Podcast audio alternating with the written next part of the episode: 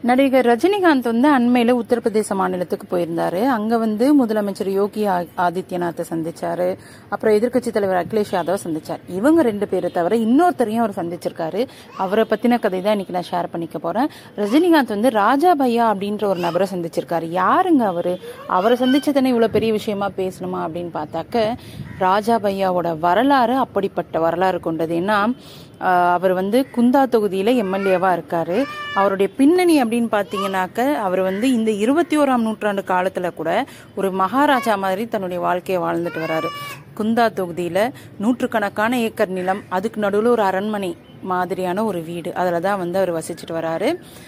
இவர் வந்து தொடக்க தன்னுடைய இளமை காலத்தில் நான் சொல்கிறது என்ன ஆயிரத்தி தொள்ளாயிரத்தி எழுபதுகளில் வந்து பார்த்தீங்கன்னாக்க இளமை காலத்தில் தனி நாடு அமைக்கணுன்றதுல ரொம்ப தீவிரமாக இருந்த ஒரு நபர் தான்.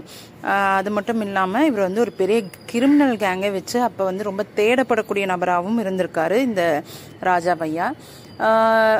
மாயாவதி ஆட்சி காலத்தில் இவரை பொட்டாசத்தை சட்டத்தில் கைது பண்ணியிருக்காங்கன்னா பார்த்துக்கோங்களேன்.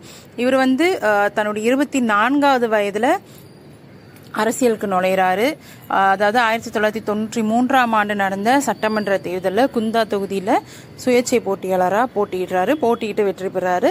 அன்னிலிருந்து இப்போ வரைக்கும் குந்தா தொகுதி வந்து இவருடைய தொகுதியாக தான் இருக்குது அந்த தொகுதியில் இவர் வந்து ஒரு குட்டி அரசாங்கம் அரசாங்கமே நடத்துகிறாரு அப்படின்னு சொல்கிறாங்க ஏன்னாக்க டெய்லி சாயந்தரம் சாயந்தரமான அவங்க வீட்டில் வந்து ஒரு தர்பார் நடக்குமா?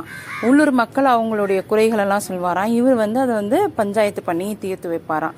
ஸோ அந்த ஏரியாவில் இவர் வந்து ஒரு குட்டி அரசராகவே வாழ்க்கையை வாழ்ந்துட்டு வராரு. அப்படிப்பட்ட ஒரு நபரை ரஜினிகாந்த் ஏன் நேரில் போய் சந்திச்சாரு? அப்படின்றதான் வந்து இப்போ ஒரு மிகப்பெரிய கேள்வியாக வளம் வந்துட்டுருக்கு வந்துட்டு இருக்கு. கிரிமினல் வழக்கு நிறைய இருக்குது ஒரு ஒரு ஒரு வித்தியாசமான ஒரு நபர் ராஜா பையா. அவரை ஏன் ரஜினிகாந்த் போய் பார்க்கணும்? அவர் என்ன அவ்வளோ ப்ராமினண்ட்டான ஒரு நபரா? என்ன இதுக்கு பின்னாடி இருக்கு? அப்படிங்கிறது போக போக தெரிய வரும் அப்படின்னு நம்பலாம்.